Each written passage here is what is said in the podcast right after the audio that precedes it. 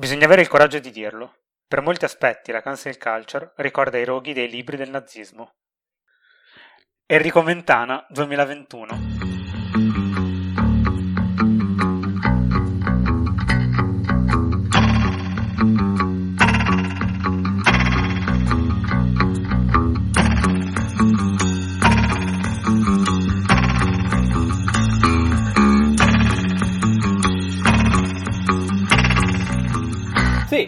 post di ieri di Mentana, che tra l'altro poi ha risposto alle critiche che ha subito una volta pubblicato il post, dicendo che nei commenti si erano palesati molti balilla della cancel culture, quindi rincarando la dose,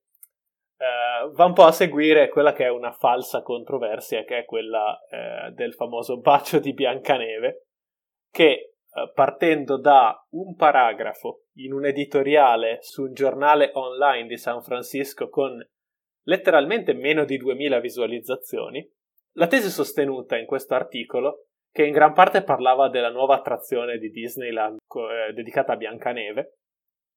era che appunto il bacio non consensuale che sveglia Biancaneve nella storia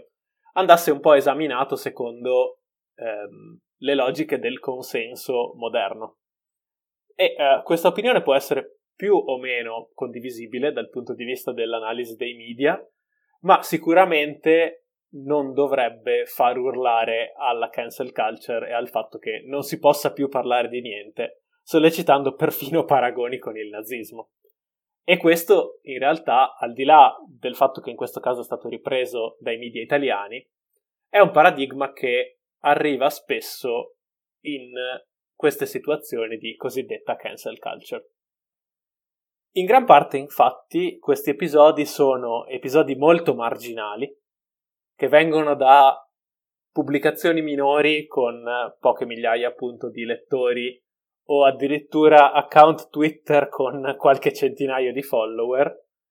che poi vengono ripresi dai media conservatori e amplificati in modo allucinante fino a creare un caso mediatico che a quel punto diventa eh, vogliono imbavagliarci e togliere, eh, toglierci il diritto di parola. Questo appunto a partire da un post, un articolo, perfino un tweet che dice che un elemento della nostra cultura e eh, della nostra produzione culturale magari potrebbe essere analizzato anche secondo questa lente politica. Non è un caso che l'articolo in questione ehm, sia sul tema del consenso, di cancel culture, tra l'altro, è... parlarne è rilevante per questo podcast perché è un'espressione che, che nasce comunque negli Stati Uniti d'America e nasce in relazione appunto a un movimento che è il movimento MeToo, nato eh, nel 2016 mi pare come azione collettiva di molte donne, soprattutto del mondo dello spettacolo, che hanno iniziato a denunciare uomini e loro colleghi colpevoli di averle molestate e stuprate in molti casi quindi un movimento di denuncia che si è espanso eh, attraverso l'hashtag appunto MeToo e che ha portato a, all'esposizione proprio di, mm, di, molte figure molto popolari che si è scoperto avevano delle condotte nei migliori casi inopportune, nei peggiori casi criminali nei confronti delle loro colleghe. E si è iniziato a parlare di cancel culture durante il movimento MeToo proprio perché una parte della popolazione in risposta al, al backlash, alla ritorsione molto forte da parte della società civile nei confronti di figure che avevano commesso stupri, spesso o comunque azioni molto pesanti, è stata quella, soprattutto da parte dell'elettorato più conservatore, ma anche da parte di quello liberale, di accusare le donne, di accusare il colore che denunciavano e di accusare parte, le parti più progressiste della società che insomma chiedevano la condanna di queste persone che avevano commesso dei crimini, di accusare appunto di voler cancellare questi attori, questi, um, questi comici, eh, insomma ricorderete bene i casi un po' più famosi che si sono susseguiti. E um, da qui nasce l'espressione cancel culture come l'idea che a ogni denuncia da parte don- di una donna, ad esempio, ci sia la volontà automatica di voler rovinare la vita a una persona solo per il proprio tornaconto personale, il che è già un po' la cartina tornasole di quella che è la retorica sbagliata di chi invece critica la cancel culture arrivando pure agli estremi di Mentana. Sì, l'altro progenitore della cancel culture è forse Black Twitter, cioè la comunità afroamericana su Twitter, che infatti ha, coniato per prima il termine cancelled eh, nei confronti di eh, personaggi pubblici che avevano opinioni, diciamo, problematiche in materia di discriminazioni etniche e razziali.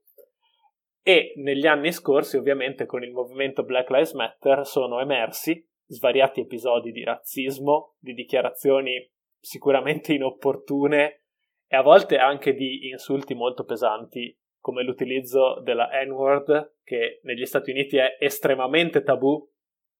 eh, o eh, foto in blackface, che appunto è altrettanto tabù perché ha radici culturali che nascono dai minstrel shows, che erano eh, delle, degli spettacoli che prendevano in giro gli schiavi neri nel sud anteguerra, quindi decisamente non apprezzati dalla comunità afroamericana anche oggi per il loro significato culturale e il contesto intorno.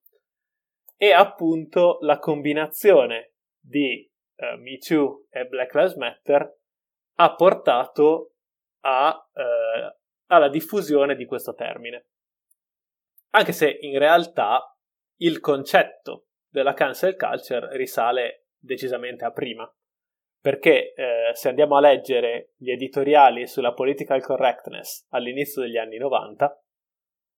fondamentalmente dicevano le stesse cose. Cioè che una sinistra impazzita era arrivata a un livello tale di eh, policing del linguaggio e di critica alle cose che si potevano e non si potevano dire da impedire la libertà di parola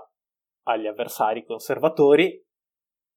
e mettere il bavaglio e spaventare chiunque avesse critiche nei suoi confronti per instaurare una sorta di dittatura del politicamente corretto. Questo è un termine che forse abbiamo sentito a volte anche in Italia. Tra l'altro, secondo me, se andassimo anche un po' più indietro con la ricerca, di sicuro troveremo opinioni uguali da parte dei conservatori che negli anni 40 e 50 difendevano il segregazionismo, troveremmo le stesse opinioni da parte probabilmente dei, ehm, dei padroni di schiavi che difendevano il sistema di schiavitù probabilmente durante i suoi ultimi respiri a metà dell'Ottocento. Credo che sia una retorica che ha accompagnato la difesa di molti sistemi di oppressione nella storia umana e di sicuro in quella contemporanea dove c'è anche un po' più di attenzione al linguaggio che si usa e alle strutture culturali che vengono insomma usate e riprodotte dalle persone e dalla società. E tra l'altro una critica che viene rivolta ovviamente sempre solo a sinistra e sempre solo nei confronti di studenti e attivisti che comunque di solito non hanno una cassa di risonanza così ampia. Appunto parliamo di singoli account su Twitter, magari eh, influencer, ma comunque con una cassa di risonanza limitata rispetto all'apparato mediatico a disposizione dell'establishment. Pensiamo solo alla famosa lettera contro la cancel culture firmata da J.K. Rowling dopo uh, la sua cancellazione per esternazioni decisamente transfobiche eh, l'estate scorsa e altri cosiddetti intellettuali, uh, chi più chi meno che è stata pubblicata su Harper's Bazaar, che è una delle riviste del centro-sinistra americano eh, intellettuale, e appunto ha ricevuto copertura mediatica dal New York Times, dal Washington Post, da tutte le reti televisive, quindi certo non si può dire che a queste persone è stato impedito di eh, manifestare il proprio pensiero. Molte di queste persone, tra l'altro, che hanno eh, editoriali settimanali sui maggiori quotidiani nazionali, o nel caso della Rowling decine di milioni di follower e una piattaforma su qualunque giornale poi eh, voglia utilizzare perché se manda una lettera al Guardian nel Regno Unito o a un qualunque giornale americano verrebbe sicuramente pubblicata ed è stata pubblicata. Sì, tra l'altro il punto centrale secondo me è che questo gridare un po' al lupo al lupo, perché di questo si tratta secondo me nella maggior parte dei casi che hanno più risonanza mediatica, fa sì che poi dopo si perda il focus su quelle che sono le vere ragioni più pregnanti e molto importanti del movimento di critica che in realtà c'è dietro a, a chi ha esternazioni transfobiche o omofobe o sessiste o razziste molto pesanti, nel senso che in casi come ad esempio eh, la Rowling, come dici te, o come Brett Stephens, che è un editorialista del New York Times, che scrive articoli palesemente razzisti, o mh, se un personaggio pubblico viene accusato più e più volte, come è successo ad Andrew Cuomo, di avere condotte sessuali estremamente inappropriate, è giusto che la società civile possa criticare in maniera anche molto dura un rappresentante pubblico. È un meccanismo di accountability normale che è sempre esistito nelle democrazie, che è fondamentale tra l'altro perché sennò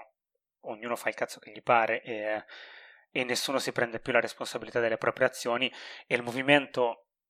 che loro chiamano, che parte dei media chiama di cancel culture, in realtà spesso è un movimento di accountability, che cerca accountability per persone che si percepiscono come intoccabili, soprattutto negli ultimi anni dove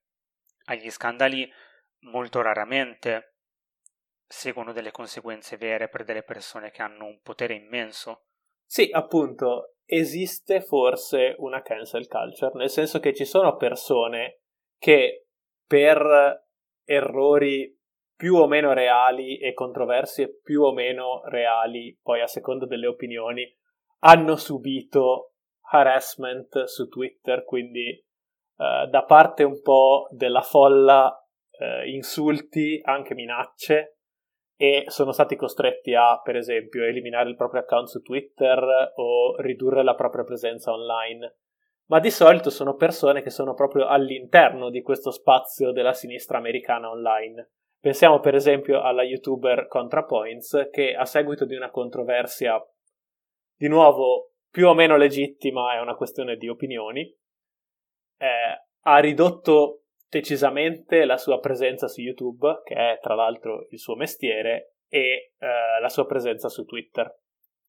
Però appunto tutti questi casi sono verso persone all'interno di questo ambiente della sinistra online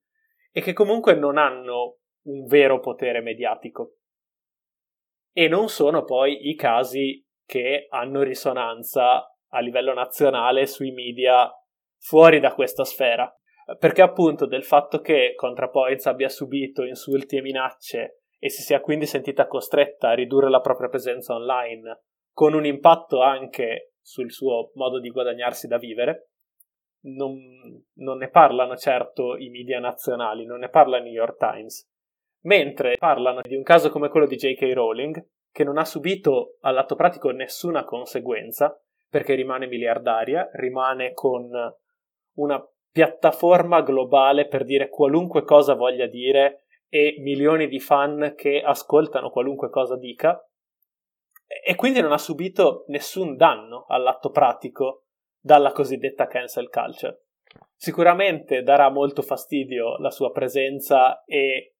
non verranno comprate le sue opere da un certo segmento della sinistra online, però non credo che vada poi a intaccare in nessun modo la sua vera vita.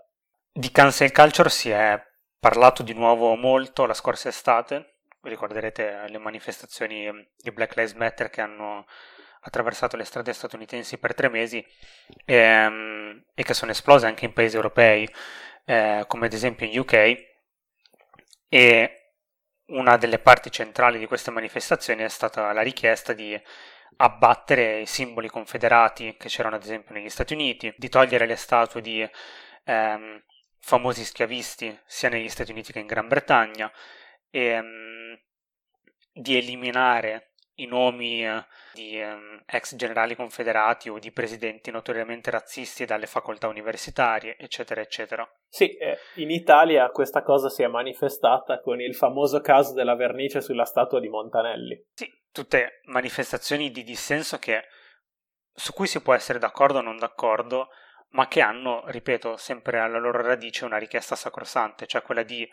popolare i luoghi pubblici e che quindi vengono vissuti anche da persone che sono ad esempio gli afroamericani negli Stati Uniti o le minoranze etniche e razziali in Italia o in Gran Bretagna o in qualsiasi paese europeo come il Belgio ad esempio, dove ci sono di sicuro immigrati congolesi che passano in piazze dove ci sono statue di Leopoldo, il re famoso per uh, il trattamento non proprio carino della popolazione congolese a inizio 1900 ed è giusto che loro vivano negli spazi pubblici senza un costante ricordo di chi li ha oppressi in passato, con un'oppressione che continua nelle istituzioni statali e sociali ancora adesso. Si può essere d'accordo o no sulle modalità, ad esempio come la vernice contro una statua, ma è difficile essere in disaccordo con la parte più pregnante della richiesta, che è l'idea che il linguaggio, che le istituzioni culturali, che le istituzioni della memoria abbiano una pedagogia molto importante che richiede che queste educhino la popolazione nel rispetto, ad esempio, dell'interculturalismo, della, dell'uguaglianza etnica razziale, ehm, uguaglianza per orientamento sessuale, eccetera. Sono richieste sacrosante. Sì, è la delegittimazione di qualunque dibattito sulla memoria storica, che poi fa ironicamente il paio con la eh, delegittimazione invece della narrazione democratica sulla memoria storica, per esempio della seconda guerra mondiale, tornando a riferirci anche a Montanelli. Oppure con un uh, sempreverde in Italia e allora le foibe. Sì, esatto. In generale, tra l'altro, poi le opinioni che spesso vengono cancellate, tra virgolette, sono opinioni che sono poi condivise dalla maggioranza dell'elite culturale italiana e americana e quindi non vengono veramente danneggiate, esattamente come non viene danneggiata J.K. Rowling che continua ad avere miliardi e una piattaforma enorme e eh, sicuramente non disponibile a quasi nessun altro.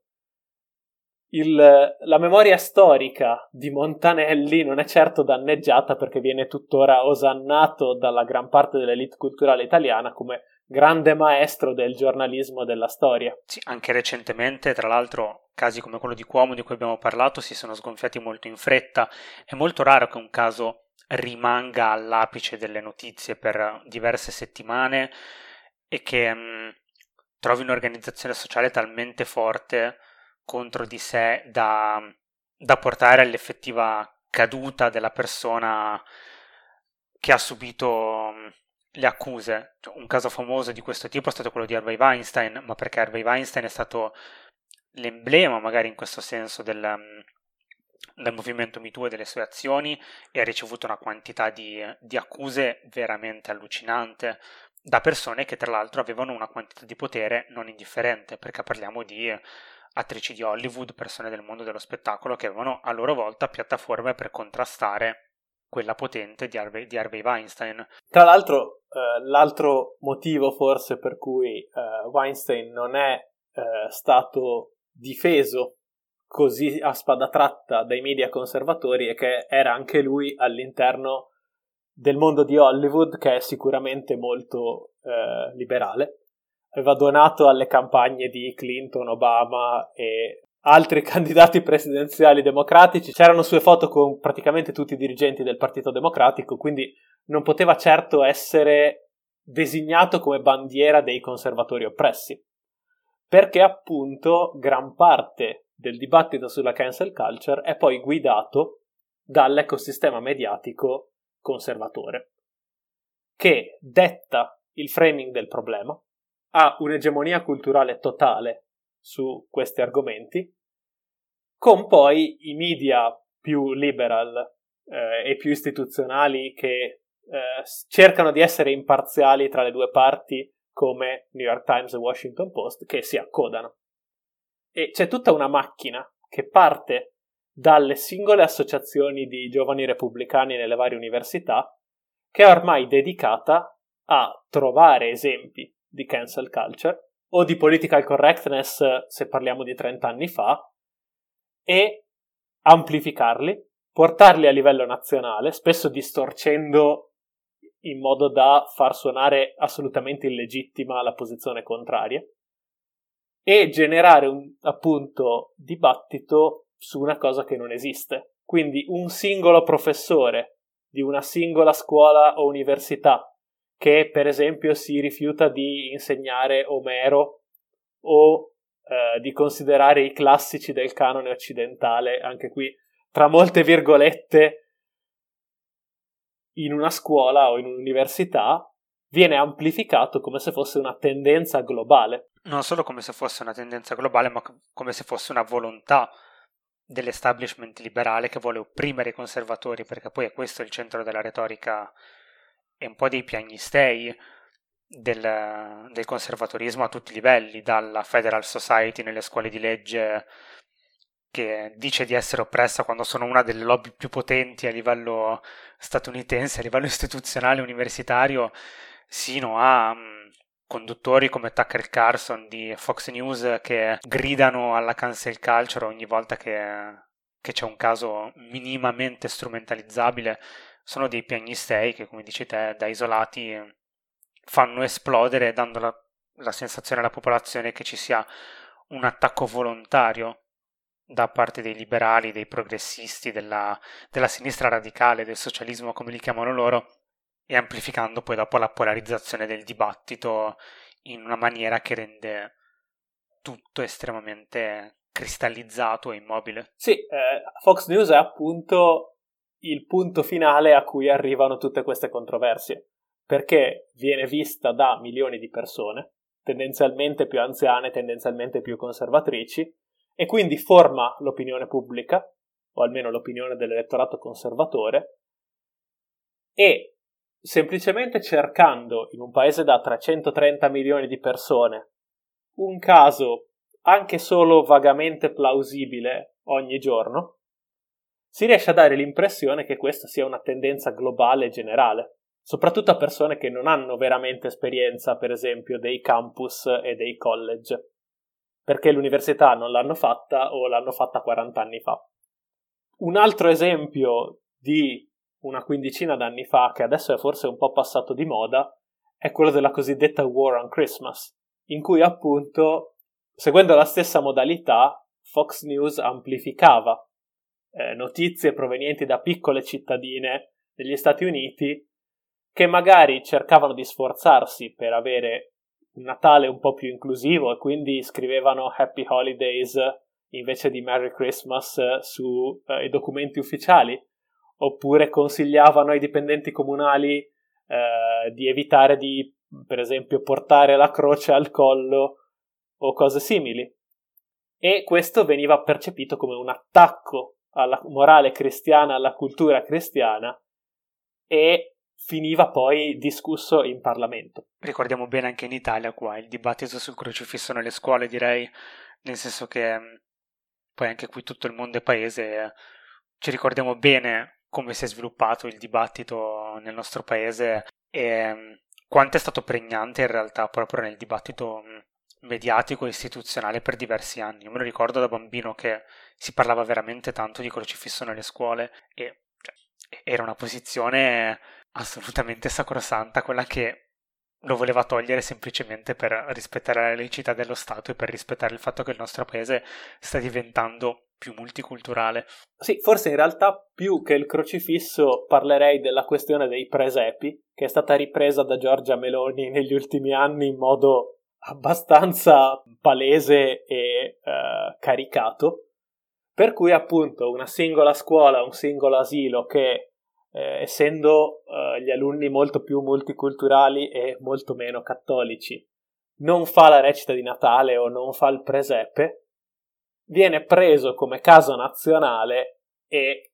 rilanciato come un attacco ai valori cristiani, un attacco ai cristiani che vengono imbavagliati, quando invece di essere imbavagliati semplicemente non hanno più il predominio totale delle istituzioni culturali. Che tra l'altro non è nemmeno vero questo, nel senso che in realtà i cristiani, così come i conservatori, continuano ad avere una quota di potere che forse continua ad essere maggioritaria proprio per il tema di egemonia culturale di cui parliamo sempre. Nel senso che il cristianesimo in Italia è un'istituzione che, anche se ha perso terreno negli ultimi anni, sia per la società che diventa più multiculturale, che è più secolarizzata, comunque permea le nostre vite. Allo stesso modo negli Stati Uniti il conservatorismo, nonostante non sia magari l'ideologia maggioritaria tra la popolazione, nel senso che i democratici vincono il voto popolare, di fatto molte tendenze conservatrici esistono in maniera estremamente maggioritaria tra tutto l'elettorato, tra tutta la popolazione, nel senso che anche la parte dell'elettorato più liberale su molti temi tende ad allinearsi più con lo status quo che con posizioni progressiste, per cui in realtà quando parliamo di cancel culture, tra l'altro, vediamo chi detiene il potere difendere lo status quo attraverso la pretesa che la cancel culture sia un problema diffuso e che attacca direttamente loro da, e che deriva da un nemico non meglio definito come la sinistra radicale, ma che in realtà non solo questo attacco non esiste, ma loro hanno anche una, una, possibilità di difendersi, degli strumenti per difendersi e anzi per, per dominare, continuare a dominare il dibattito politico e loro stessi in realtà eliminare dal dibattito politico le, le opinioni che non ritengono adatte che ritengono pericolose, strumenti che sono molto più, più forti di quelli della sinistra, insomma. Assolutamente, non credo che sia un problema di esistenza o meno dell'attacco, perché sicuramente una parte di sinistra radicale che vorrebbe impedire che certe opinioni vengano manifestate e direi anche di sinistra non tanto radicale perché a volte le opinioni sono veramente razziste e sessiste e eh, forse non hanno molto spazio nel dibattito pubblico eh, esiste ci sono eh, su Twitter le persone che vorrebbero cancellare le opinioni conservatrici e soprattutto le opinioni razziste e sessiste. Il problema è uno di potere e accesso ai media, perché una persona random su Twitter sicuramente non ha l'accesso ai mezzi di comunicazione che ha un editorialista del New York Times o un politico conservatore a livello nazionale. E quindi comunque la pretesa di essere stati cancellati quando si ha ancora una piattaforma enorme e quando comunque si continua a detenere il potere di decidere cosa sia accettabile nei media, poi non sono ovviamente solo i conservatori che ce l'hanno, però fino a pochi anni fa dirsi socialista negli Stati Uniti era un suicidio politico assoluto. Si veniva ostracizzati, esclusi dai media. E, di nuovo, non troppi anni fa, pensiamo al 2003, al caso delle Dixie Chicks, che era un gruppo country formato da tre donne che si era dichiarato contrario alla guerra in Iraq. In seguito a questa contrarietà erano state completamente rimosse da quasi tutte le stazioni radio, gli erano stati cancellati i concerti ed erano praticamente sparite dalla scena musicale in cui sono poi riuscite a ritornare soltanto negli ultimi due o tre anni. Tra l'altro cambiando nome perché eh, il riferimento a Dixie, che è l'inno della Confederazione, è stato rimosso perché il nuovo pubblico più a sinistra non l'avrebbe molto apprezzato. Però questo è veramente un esempio di una cosa che potremmo chiamare cancel culture, perché sono sparite dal panorama culturale per avere osato dare un'opinione che era contraria al sentire comune delle elite. Sì, tra l'altro se vogliamo proprio parlare di qual è stato il movimento più grande di, ehm, sempre tra virgolette, cancel culture negli Stati Uniti, forse è stato il mccartismo, nel senso che negli anni 50 se ti definivi comunista negli Stati Uniti venivi rimosso da qualsiasi lavoro che fosse nelle istituzioni pubbliche o che tu fossi con un datore di lavoro privato, venivi licenziato, il clima era di terrorismo veramente puro. Ma, ma non solo, appunto la commissione McCarthy negli anni 50, che era chiamata Commissione contro le attività anti-americane, e potete già vedere appunto il riferimento, eh, aveva il potere di blacklistare dal mondo culturale, quindi da Hollywood o dalle pubblicazioni, dalle riviste, chiunque fosse sospettato di avere contatti con i comunisti. Quindi c'era un clima veramente di paura e bastava un'accusa anonima per rovinare una carriera e rovinare una vita. Sì, tra l'altro con un parallelismo molto pregnante con quello che dicevi te Fede prima sul, sull'attualità, anche allora questa caccia alle streghe si sostanziava nel fatto che in realtà i casi eh, veniva, c'era tutto ingigantito. Ah, assolutamente, ma appunto bastava un sospetto per poi rischiare di essere completamente rimossi dal proprio lavoro e eh, ostracizzati da tutti e perfino finire in carcere. Sì, e tra l'altro non solo bastava un sospetto, ma mm, si accusavano persone a caso e il movimento, tra l'altro, cioè la pretesa di McCarthy che la società statunitense fosse eh, attaccata da ogni dove da persone al proprio interno che erano comuniste era totalmente falsa, nel senso che anche in quel caso il problema era stato ingigantito in maniera enorme a partire probabilmente da dei casi molto piccoli. Sì, quindi direi che il vademecum un pochino per questi casi di cancel culture è sempre quello di fare un attimo un passo indietro e cercare di risalire alla fonte, perché soprattutto quando una cosa arriva ai media italiani, che non sono ovviamente per definizione americani, è spesso stata distorta ed è passata attraverso un gioco del telefono di 2, 3, 4 lanci di agenzia o articoli da cui poi prendono ispirazione i giornalisti che scrivono l'articolo successivo. Quindi il mio consiglio è sempre quello di cercare di tornare alla fonte primaria, che di solito è un giornale locale o eh, appunto una radio televisione locale, e cercare di capire effettivamente quali siano gli elementi della controversia, perché un po' per volontà appunto di amplificare e di creare un fenomeno di cancel culture, un po' per una naturale distorsione quando le cose appunto passano attraverso varie interpretazioni e, e varie rielaborazioni, la storia può diventare completamente diversa e quindi prima di indignarsi è forse meglio tirare il freno a mano e cercare di capire com'era la storia originale. Il mio consiglio invece è, nel momento in cui si è risalita la storia originale, non sdoganare subito il, centro, il tema al centro del dibattito come, una, come un'inezia, ma invece cercare di capire se quello di cui si sta parlando ha effettivamente un impatto negativo su alcuni segmenti della popolazione, cioè, per entrare nello specifico, se si parla di Stato Confederate o se si parla di un uomo che è accusato di avere mm, insomma, stuprato una donna, è evidente che in questo caso si è di fronte a una, a una dinamica in cui una persona o un gruppo vive un'oppressione reale e in quel caso sdoganare forse la tematica come una caccia alle streghe fatta dalla sinistra radicale per, per togliere di mezzo una persona non è molto utile per avere un dibattito pubblico più pulito e con una pedagogia, insomma, che miri veramente a, a creare una società diversa. Beh, è sicuramente utile, dipende utile a chi. Perché al Partito Repubblicano è molto utile e anche ad alcuni segmenti del Partito Democratico perché si riescono a impostare le discussioni pubbliche, il dibattito pubblico su temi di culture war, quindi eh, appunto di guerra culturale tra norme diverse di comportamento all'interno degli spazi pubblici, senza mai andare a toccare quelli che sono i problemi strutturali degli Stati Uniti. Quindi si parla di eh, cancel culture da parte di Black Lives Matter contro eh, appunto Black Lives Matter,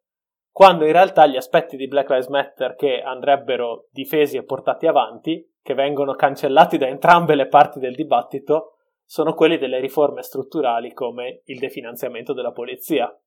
che viene completamente rimosso dalle opzioni possibili e anche solo dalle cose discutibili. Esattamente, in questo podcast vi invitiamo a,